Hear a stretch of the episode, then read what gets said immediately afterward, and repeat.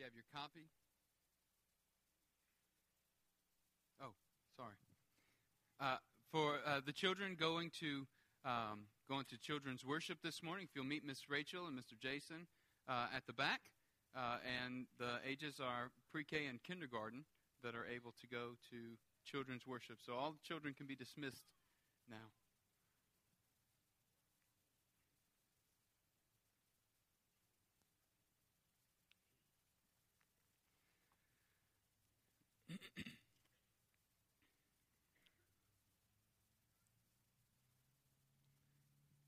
Know that we had many out last Sunday, uh, just traveling with the holidays, and uh, we began a series last Sunday before we get back into John uh, for the new year where we're looking at biblical stewardship. And we're asking the question what, what is biblical stewardship? What's biblical stewardship about?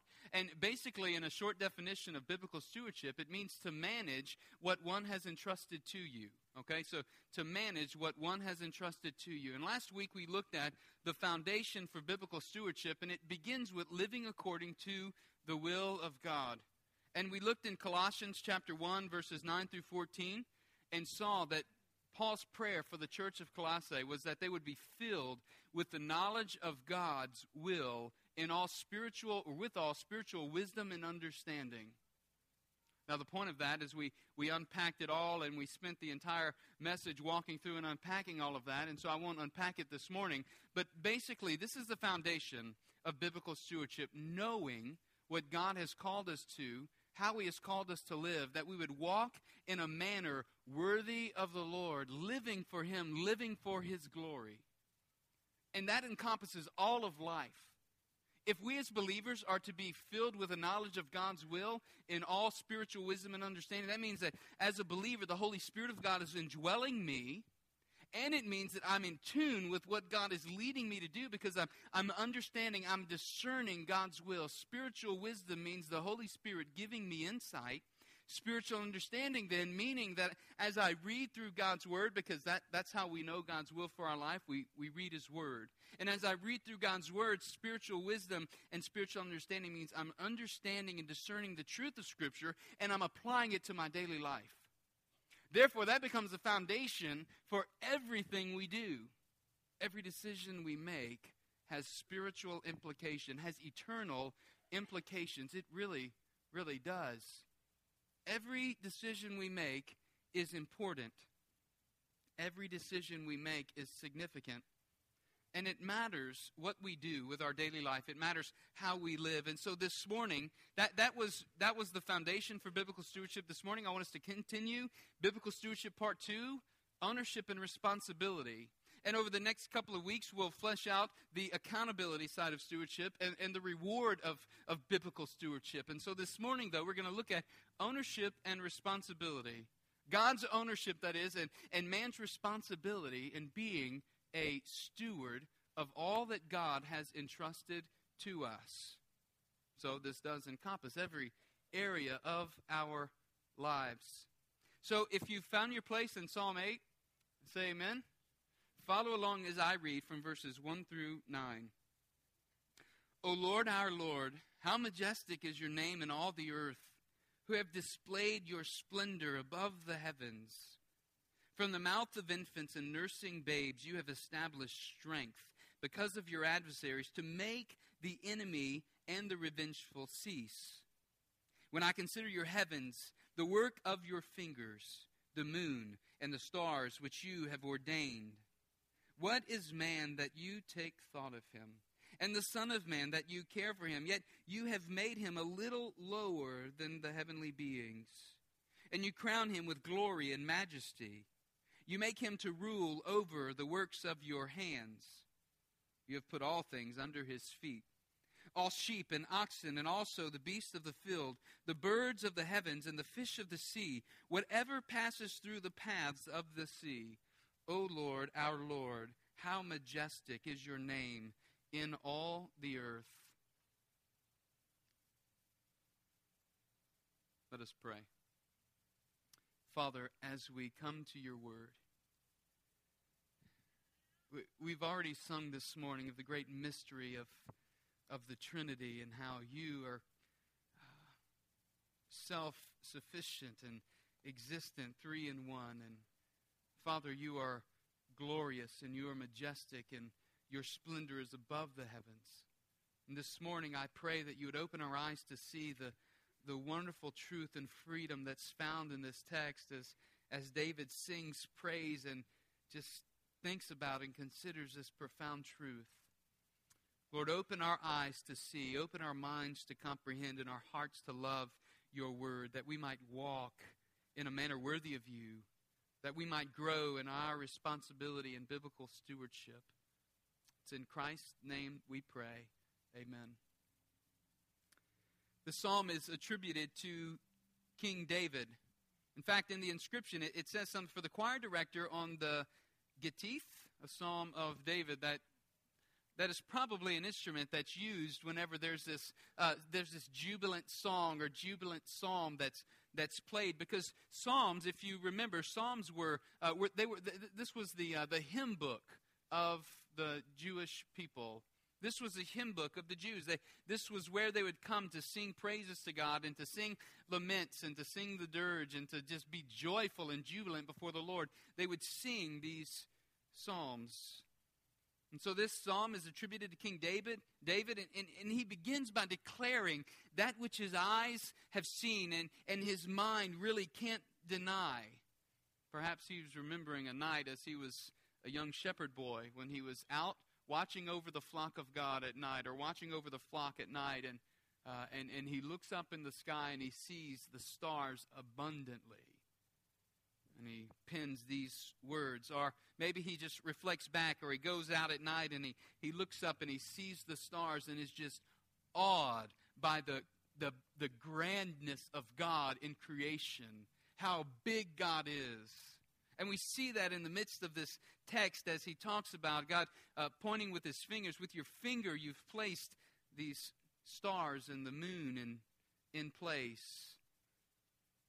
In the midst of all of this, David says, in the midst of seeing this grandness of creation, he says, What is man that you're mindful of him? The Son of Man, that you, you take care of him. And he has this profound thought that captures him in the midst of this psalm. And it causes him, as he has this profound thought about God, it causes him to just break out in an anthem of praise. So he begins and he ends in the, the same way Oh Lord, our Lord, how majestic is your name in all the earth. This high note of praise. It's instructive for us this morning as we consider, too, this breathtaking psalm as we see what, what David saw and what he penned and what he captured here for us, I, I pray that we would, we would see this this morning. And we begin with this simple truth. Maybe, maybe you would confess this this morning, maybe you would not. It's a simple truth that God is worthy of our praise. God is worthy of our praise. Now, maybe you're trying to start the new year out right and, and just you're trying to be here and, and make a commitment to be here, and you're not so sold yet on the fact that God is worthy of our praise. Or, or maybe you would, you would affirm that verbally, but, but maybe you don't affirm that just physically in your life that every day that God is worthy of our praise. But I, wanna, I want you to just see this morning the reason why God is worthy of our praise. He is worthy of every bit of praise that we can give him. In fact, David begins by saying, O Lord, our Lord, how majestic is your name in all the earth. In other words, he is declaring there's no place without God's presence in all the earth. Think about it for a minute. You cannot escape the presence of God in all of the earth, in all of His creation, in fact. He is universally present in every place. God is everywhere. There is nowhere that God is not. He is everywhere. He is ever present.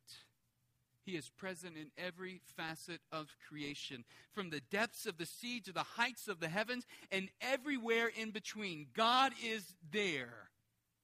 And David is captivated with this thought. And he says, Oh Lord, our Lord, how, how majestic is your name in all the earth, everywhere. Your name is majestic. It is, it is worthy of praise.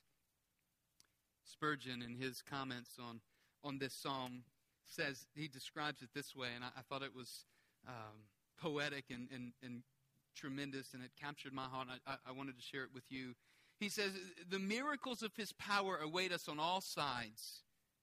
Traverse the silent valleys where the rocks enclose you on either side, rising up like battlements of heaven till you can, you can see but a strip of the blue sky far ahead. In other words, the power and the, the miracles of God just, they ascend straight up beside us as if we're passing through this small, this small window and, and we can look straight up ahead and just see the blue sky. And God's power is there with us.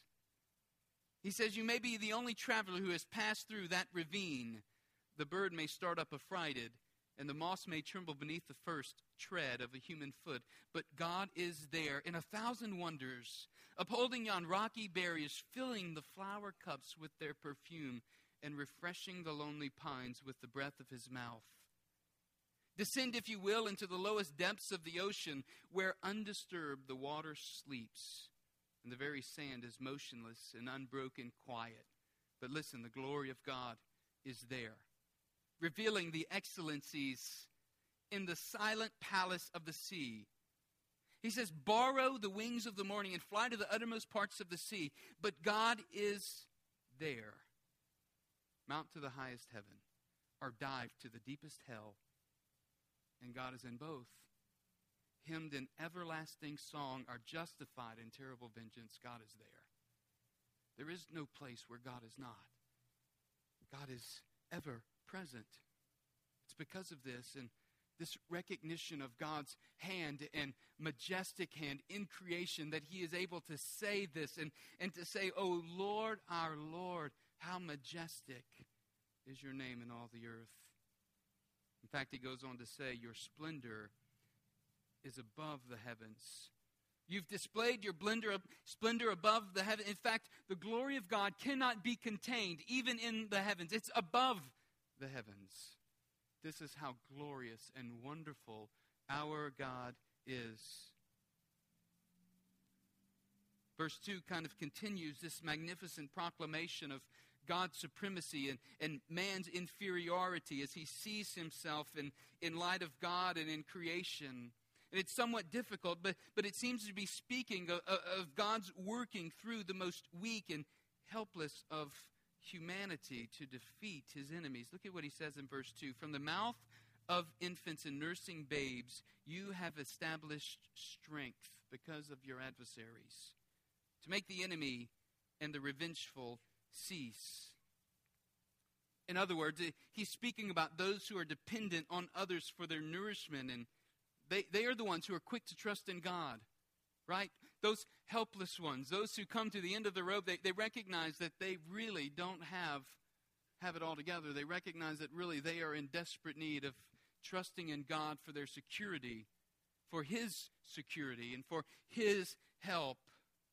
In another sense, we see really the most unintelligible and unlearned. They become the instruments of God's choosing and bringing His enemies to silence. And lest we become prideful and arrogant in our own estimation, we should remember what the apostle Paul says to the church of Corinth in 1 Corinthians chapter 1 verses 26 through 31 where he says for consider your calling brethren that there were not many wise according to the flesh not many mighty not many noble but God has chosen the foolish things of the world to shame the wise, and God has chosen the weak things of the world to shame the things which are strong, and the base things of the world and the despised. God has chosen the things that are not, so that he may nullify the things that are. Why? So that no man may boast before God, but by his doing you are in Christ Jesus. Listen, who began to us wisdom from God and righteousness and sanctification and redemption. So just as it is written, let him who boasts boast in what? The Lord, Christ. Let him who boasts boast in this that he trusts in God, that he recognizes that God is worthy of praise. God is worthy of commanding our complete life's devotion and allegiance. That's what David is saying here in this psalm as he sings joyfully praising God. He's, he is saying, I'm giving it all. Oh, Lord, our Lord, how majestic is your name in all the earth. we must recognize our own weakness and helplessness without God, especially in light of all of creation. And so this morning I would I would ask you, is your is your heart at the place of praising God for his glory this morning? Is your heart at the place of recognizing how majestic God is?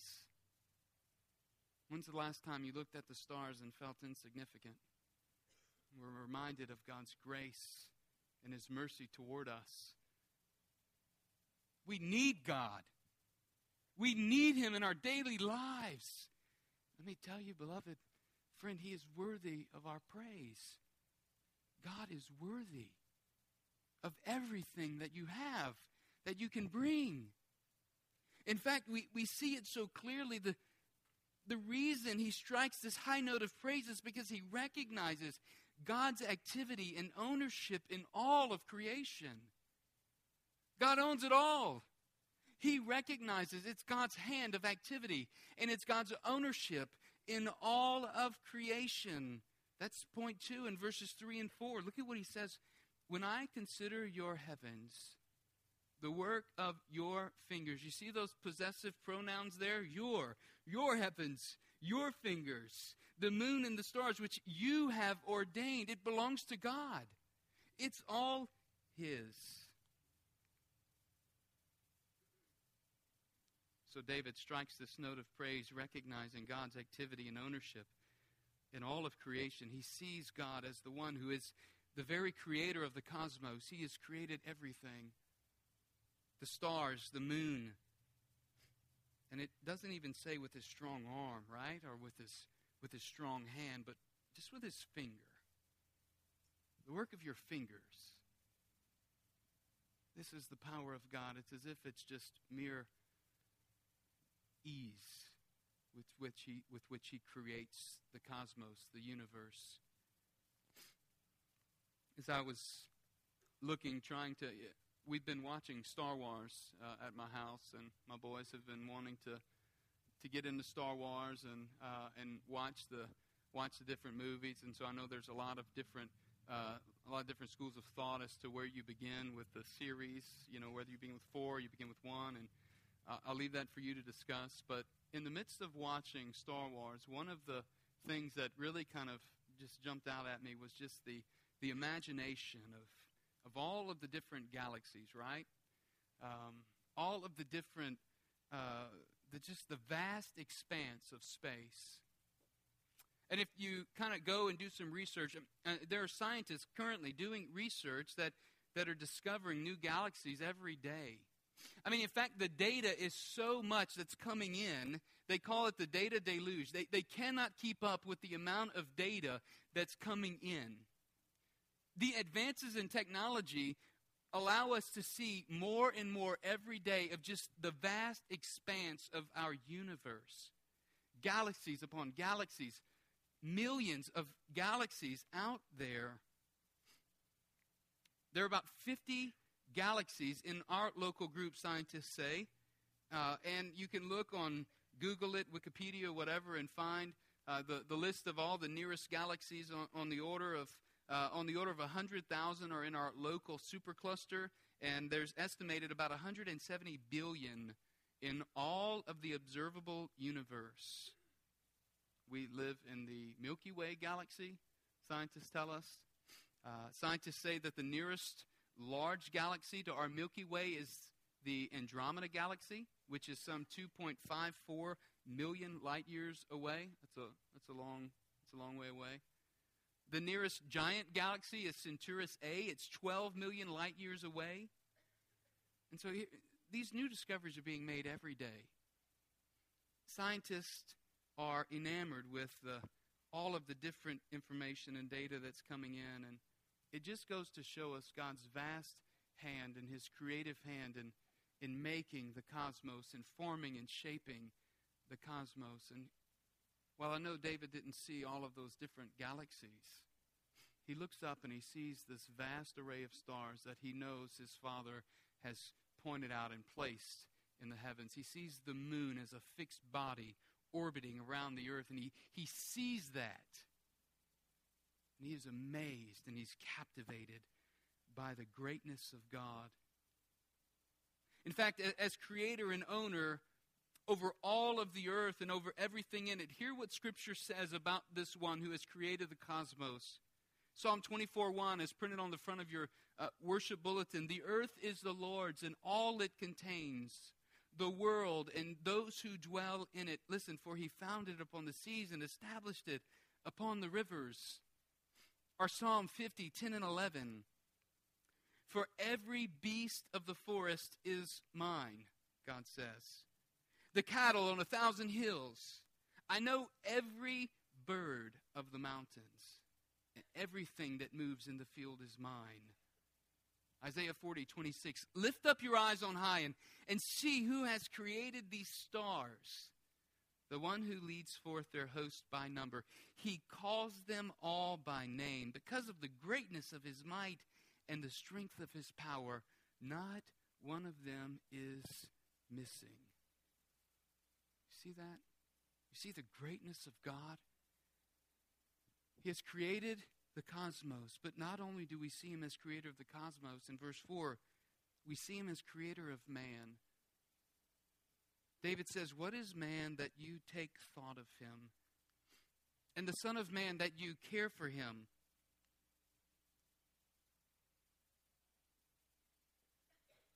these words for man, the, the, what is man and what is the Son of Man that you think of him, that you take care of him, it, it really speaks to the frailty and the, the weakness and the short span of days of, of a man's life in light of all of creation. And what comes to mind here is the Charles Schulz comic strip where uh, Charlie Brown is out in the field. I, I don't remember who he's out there with, but he looks up at the stars and in the midst of looking and gazing at the stars, he turns and says, Let's go in and watch television. I'm feeling insignificant.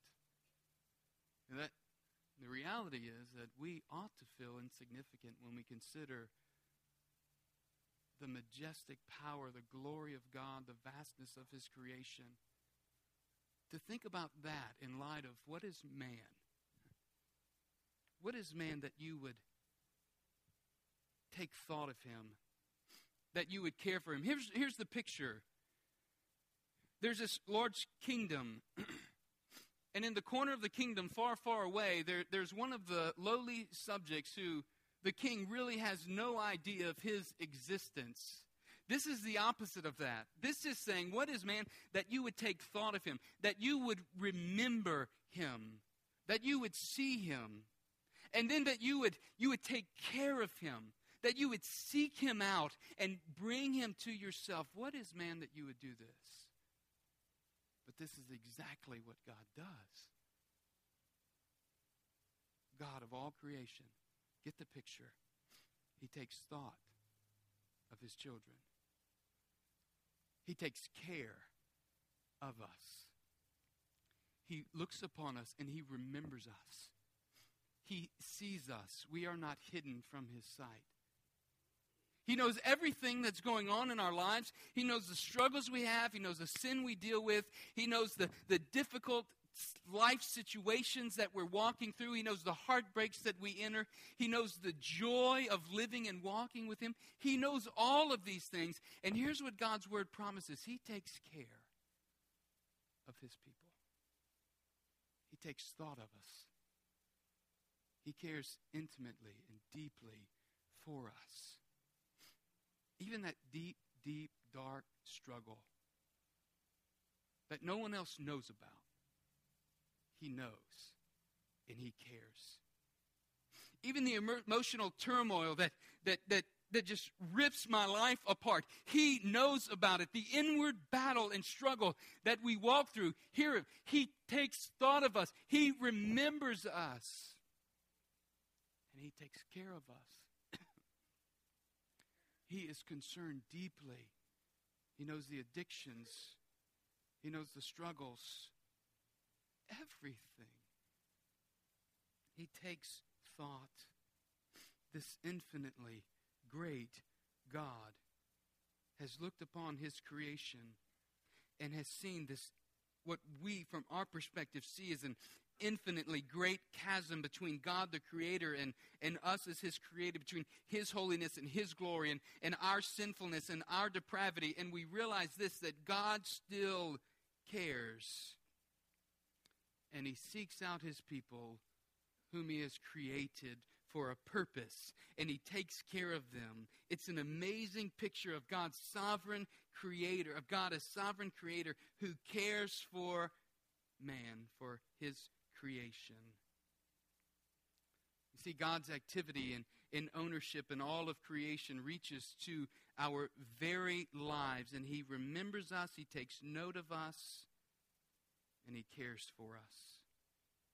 And a proper view of man before God is this we should be awed like David. What is man? What is man but a, a grain of sand in the hourglass of eternity? Yet Scripture tells us that he takes care of us. A proper view of God's ownership and activity in all of creation then leads us, thirdly, leads us to embrace our responsibility, to embrace our responsibility as, it should say up there, as image bearers to creation. I had a malfunction this morning in the uh, printing the outline. So, as image bearers to creation.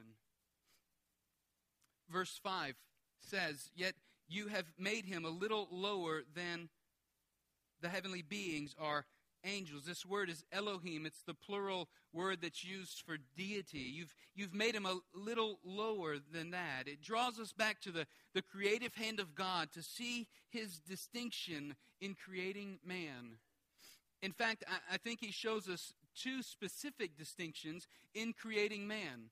When God created us, and as owner of, of all things and creator of, of man, there are two distinctions through which he created man that, that differentiate us from everything else. And the first one is that he made man a little lower than the heavenly beings. Verse 5. And it, it, it means that he, he gave us an honorable position. Notice he didn't say a little higher than the beast of the field, as maybe Darwin would say. He made us a little lower than the angels, the heavenly beings. This is an honorable uh, an honorable charge, an honorable gift. He has crowned him, he says in verse 5, and you crown him with glory and majesty. And to, to crown someone is to give them divine favor.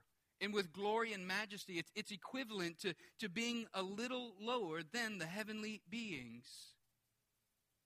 And it points us to this creation language in Genesis chapter 1. I mean, that's got to be the text that was on David's mind when he when he penned this. In Genesis 1:26 it says then God said, "Let us make man in our image."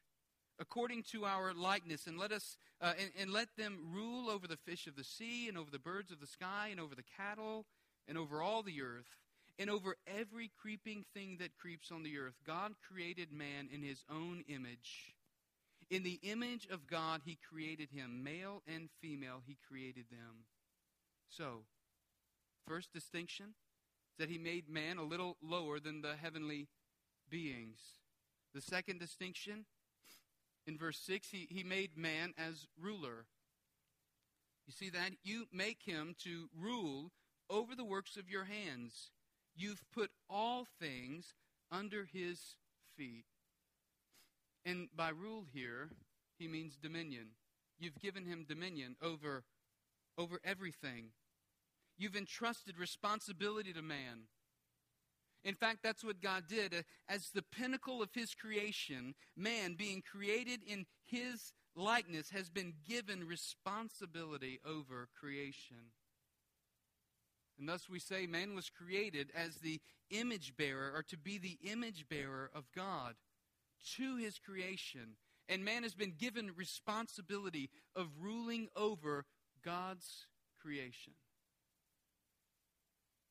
Genesis 1:28 continues that account and it says God blessed them and God said to them here's what he said to Adam and Eve in the garden be fruitful and multiply and fill the earth listen and subdue it and rule over the fish of the sea, and over the birds of the sky, and over every living thing that moves on the earth.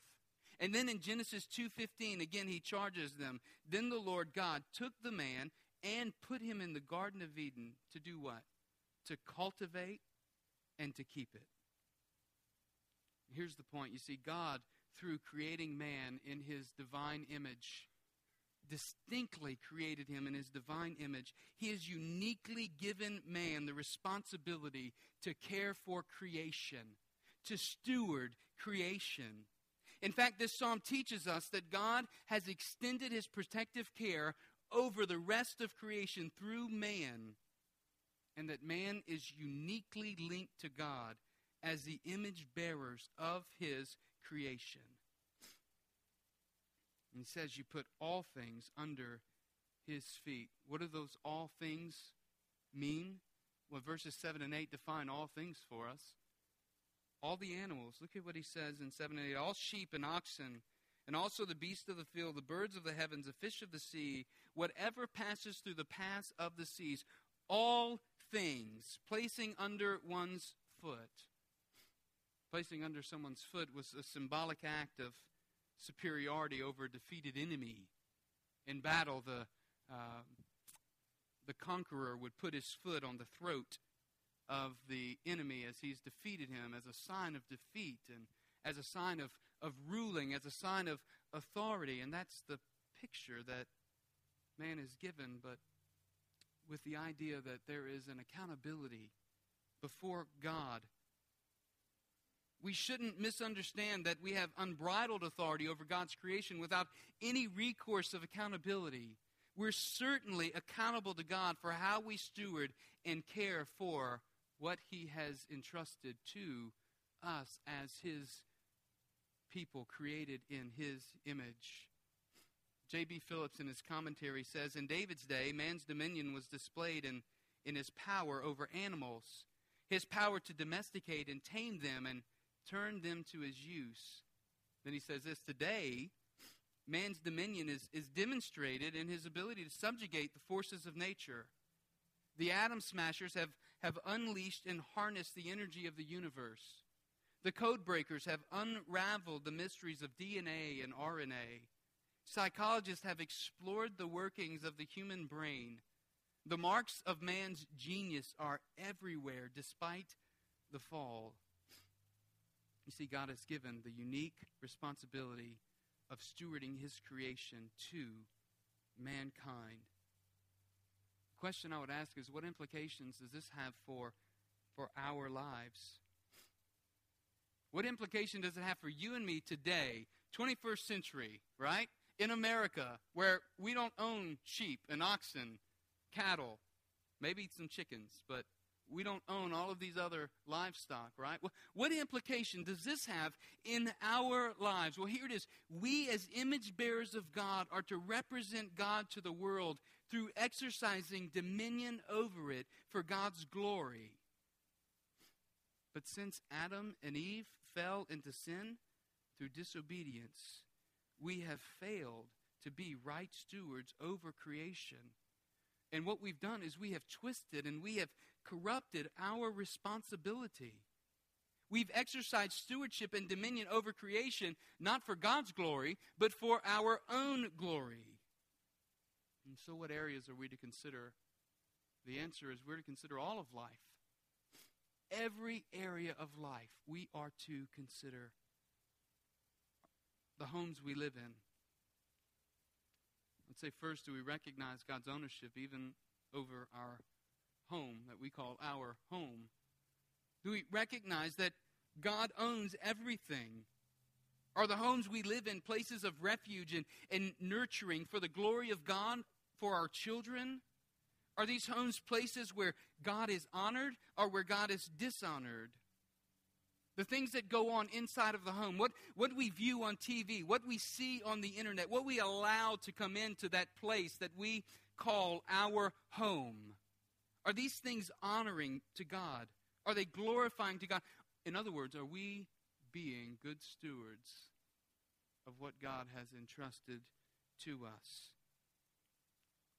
Have we exercised stewardship and dominion over creation, over our home, for our own glory or for God's glory? What about the way that we treat our spouse, our children that God has given to us? Are these are we stewarding what God has entrusted to us in a way that brings him glory and brings him honor? What about in our finances? Consider the bank that you make withdrawals from and deposits into. How is God honored through what your through, through your stewarding of what he has given you? Do you acknowledge that he owns it all? Do you recognize that he's the one who's blessed you with whatever you have?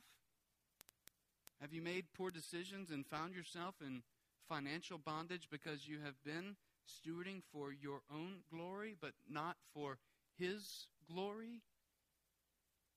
You see, it impacts every area of life when we consider being filled with the knowledge of his will and all spiritual wisdom and understanding and coming to God and consulting God before we make decisions or, or before we just steward things for our own glory and not for his. What about work? Consider the job that God has given you. How are you working in all things for the glory of God? Knowing that He has given you relationships with those whom you work with, that maybe no other Christian is going to be able to reach that person because God has uniquely placed you in a position of authority or in a position of subjugation to a particular boss. And you, as a divine image bearer, me, us, as divine image bearers of God, listen, we are charged with the responsibility of stewarding, stewarding the grace of God, stewarding the mysteries of the gospel being faithful to proclaim God's word and to live faithfully for his glory, to be joyful in our life, in our dealing, to be honest, to be integrity, to be ethical, to be filled with the love and knowledge of God so that we impact others for the glory of God. We are stewarding even relationships. Get the picture, it is everything. God is owner, man is responsible. What about in our gifts? I mean, the spiritual gifts that God has given us. Believer, are, are you using your gifts to serve God's kingdom? Are you being a good steward of what God has blessed you with and employing it in serving others? Has God uniquely gifted you to serve Him, but yet you're maybe thinking about sitting out or maybe burying that talent for a little while because you're worn out or, or because you're tired? Are we, are we stewarding the very gifts that God has placed within the body of believers that we would use it to build up the kingdom of God and edify the saints? When we consider the stewardship that God has entrusted to us, I, I pray these things will be at the forefront of our mind. We'll consider how are we how are we being faithful, godly, righteous living and pursuing biblical stewards of all that God has entrusted to us. Pastor Drew read from 1 Peter chapter 4, and I, I want to highlight verses 10 and 11 for us. As each one has received a special gift, employed in serving one another as good stewards of the manifold grace of God. Listen, whoever speaks is to do so as one who is speaking the utterances of God. Whoever serves is to do so as one who is serving the strength which God supplies so that in all things God may be glorified through Jesus Christ, to whom belongs the glory and dominion forever and ever. Amen. I want to introduce the Christ connection here in this psalm. The dominion of man over creation that was corrupted through sin has been redeemed and restored through Christ. And I want to show you that I want to show you that by asking the question why, why the need for a sermon on biblical stewardship this morning?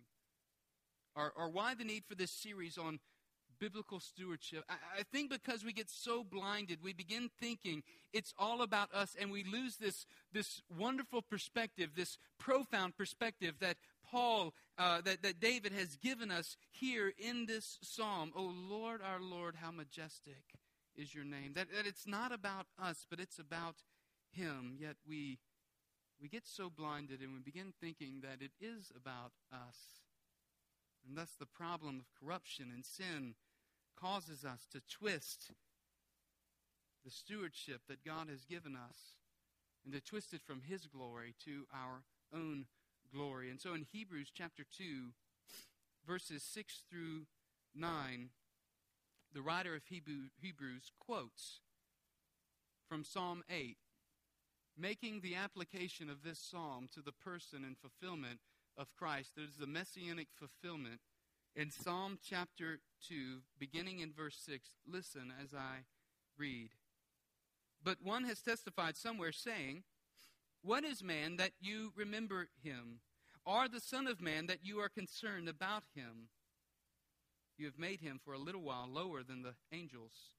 You have crowned him with glory and honor and have appointed him over the works of your hands. You have put all things in subjection under his feet.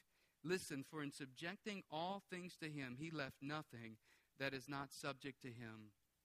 But now, we do not yet see all things subjected to him. Verse 9, but we do see him who was made for a little while lower than the angels, namely Jesus, because of the suffering of death crowned with glory and honor, so that by the grace of God he might taste death for everyone. The writer of Hebrews quotes this psalm and makes application to Christ, saying that it's Christ who has restored man's ability to rightly steward God's creation. I want you to see the picture that he that, that, that I want you to see that here in this text that it's Christ, because of his suffering and death, crowned with glory and honor, that he would come down, that he would be like us, and that he would, he would restore and make perfect that image that was marred and corrupted in the sin of Adam and Eve in the garden. And so this is Christ redeeming and restoring this image of, of biblical stewardship, of us being the image bearers to creation of God's glory. I submit to you, this happens by the role of the Holy Spirit, as we talked about last week, seeing the foundation of biblical stewardship and living according to the will of God and all spiritual wisdom and understanding. And, and through the reading of God's Word and praying for God's Holy Spirit's illumination, we can be godly, biblical stewards of creation we can be the ones who live righteously for the glory of God. And because of that, we can end on a high note as David began and ended on a high note in verse 9, where he says, O Lord, our Lord, how majestic is your name in all the earth. We too can be filled with awe and wonder. When we walk as faithful biblical stewards, get this, we will see God do amazing things. We will see God do things that we that are beyond our greatest imagination. You will see God stretch the finances. You will see God honor the, the, the biblical model of parenting in the home. You will see God exalt and restore the marriages that have, have walked in, in, in struggle and in trial. You'll see God break these addictions and the chains and bondage of sin when we walk as faithful biblical stewards, seeking to know His will and walking by His Holy Spirit. And this will be for the glory of God. We would be able to say, O oh Lord, our Lord, how majestic is your name in all the earth. I wanted to ask you this morning to consider God's ownership of everything. He owns it all. Psalm 24 1. Everything, it's His. Consider our, your responsibility, my responsibility of what He has entrusted to us.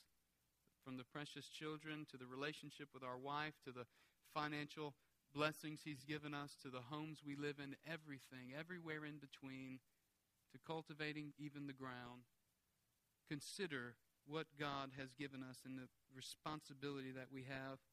And I want to ask you this this morning to close with this question What changes need to occur in my life in order to be faithful and to be found as a faithful steward of what God has entrusted to me. I want to ask you this morning consider that in a time of prayer. Consider what needs to change, what needs to be given to Him, what needs to be surrendered, what needs to be moved from the category of my own glory to God's glory. As you consider that this morning, I want to invite you to ask God to give you the strength to relinquish that and give it to Him. Surrender it to Him and live for God's glory. Listen, there is great joy. There is great joy in walking according to the will of the Father. Knowing the will of God and walking in it, there is no greater joy. There is a reciprocal joy, in fact, where we experience the joy of the Father and, and He experiences the joy of, of us as his sons and daughters in creation. So I want to invite you this morning to do that. I'm going to pray. And after I pray, you can respond in a couple of ways. You can, you can stay right there and you can just you can pray before the Lord. Or you can even come forward and kneel down at the steps and say, God, we're giving this to you. The husband and wife, we're, we're giving this to you. Or individually, I'm, I'm giving this to you. I want to be a, a faithful steward. You respond as the Lord leads this morning. Let's pray. Father, as we come before you, we confess, Lord, that we all have areas of needed growth and we all have areas of needed surrender. Every one of us in here this morning, if we would point the finger, we would have three or four pointing back at us. And so, Lord, we know that we, we don't escape your ever watchful eye. Oh, but God, we know that you care. You remember us. You care for us. You love us. And so, God, give us the strength to be faithful stewards, to depend upon your Holy Spirit, to live in a manner worthy of you, God. And Lord, we'll give you all the glory for it, all the praise, all the honor. For we declare, O Lord, our Lord, how majestic is your name in all the earth. Amen. Would you stand this morning?